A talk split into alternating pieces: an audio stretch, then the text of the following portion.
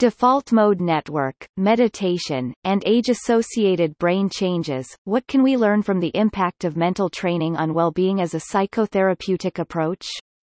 Life expectancy has increased in most of the world's population, mainly in developed countries. According to data from the United Nations, the proportion of persons over 60 years will be 20% of the total population in 2050, doubling the current elderly population. While the mechanisms underlying the biological process of aging are not completely understood, in general terms aging is characterized by a progressive decrease of physiological function and an increased vulnerability to death. Regarding cognitive and neural changes, aging involves a progressive decline in specific brain networks and cognitive processes, such as memory encoding and retrieval, and executive control functions, all of which are progressively impaired. Executive functions are responsible for flexible and adaptive behaviors, in other words, they are the means by which our brain optimizes the flexible use of limited cognitive resources to currently prioritized tasks. Memory, on the other hand, constitutes the ability of living organisms to retain and utilize acquired information. Both memory and executive functions include subprocesses that are differently affected by aging. For instance, long-term memory is usually impaired in elder people, but the retrieval of word meaning is not 6. Memory and executive functions are interrelated cognitive processes, and both play a critical role in complex situations of everyday life.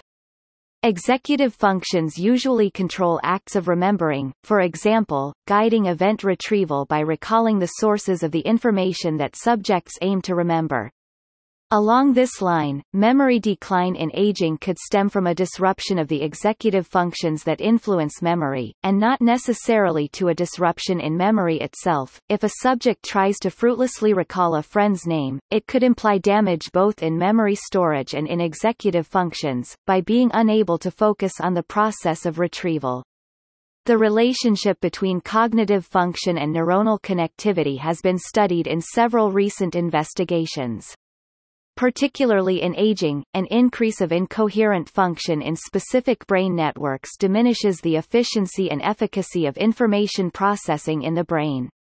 One of the networks that have been reported to be altered in old age include the default mode network DMN, which is associated to mind-wandering or spontaneous thought, self-reflective thinking, inner speech, incidental self-processing, stimulus-independent thought, momentary attentional lapses, task-unrelated thought, and autobiographical memory, among other processes.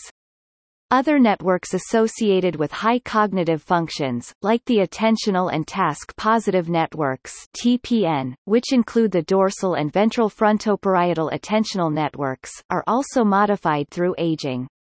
On the other hand, lifestyle choices across the lifespan contribute positively to the process of aging. Chronic stress, anxiety, or depression, for example, are common mental health conditions that accelerate many of the detrimental aspects of aging, such as cognitive decline, memory loss, and disruption of the DMN and attentional networks. Some reports indicate that abnormal functioning of the DMN could predispose individuals to mental diseases, like depression, anxiety, attention deficit, and post-traumatic stress disorders. All of these factors, in the long term, affect the quality of life in the elderly. Prolonged periods of untreated mental illness over the lifespan, together with the neurological decline associated with aging, may have a detrimental effect on the quality of life of the elderly person. Our lifestyle not only affects our present mental state and brain function, but also influences how aging unfolds. In this context, developing strategies that decrease the damaging aspects of aging, as well as of neurodegenerative and neuropsychiatric disorders, is a priority for promoting healthy aging. Enhancing cerebral resilience through pharmacological and non-pharmacological treatments may represent one approach. In this sense, we propose the regulation of the DMN and TPN as a means of promoting neuroprotection and optimizing aging. Meditation is a non-invasive and non-pharmacological technique proven to increase meta-awareness, a cognitive ability which involves the control of both networks. In this review, we discuss the possibility of facilitating healthy aging through the regulation of networks through meditation. We propose that by practicing specific types of meditation, cognitive decline could be slowed, promoting a healthy lifestyle, which may enhance the quality of life for the elderly. Published April 2019 by Ramirez Barrantes in Neural Plasticity. The full reference can be found in the show notes.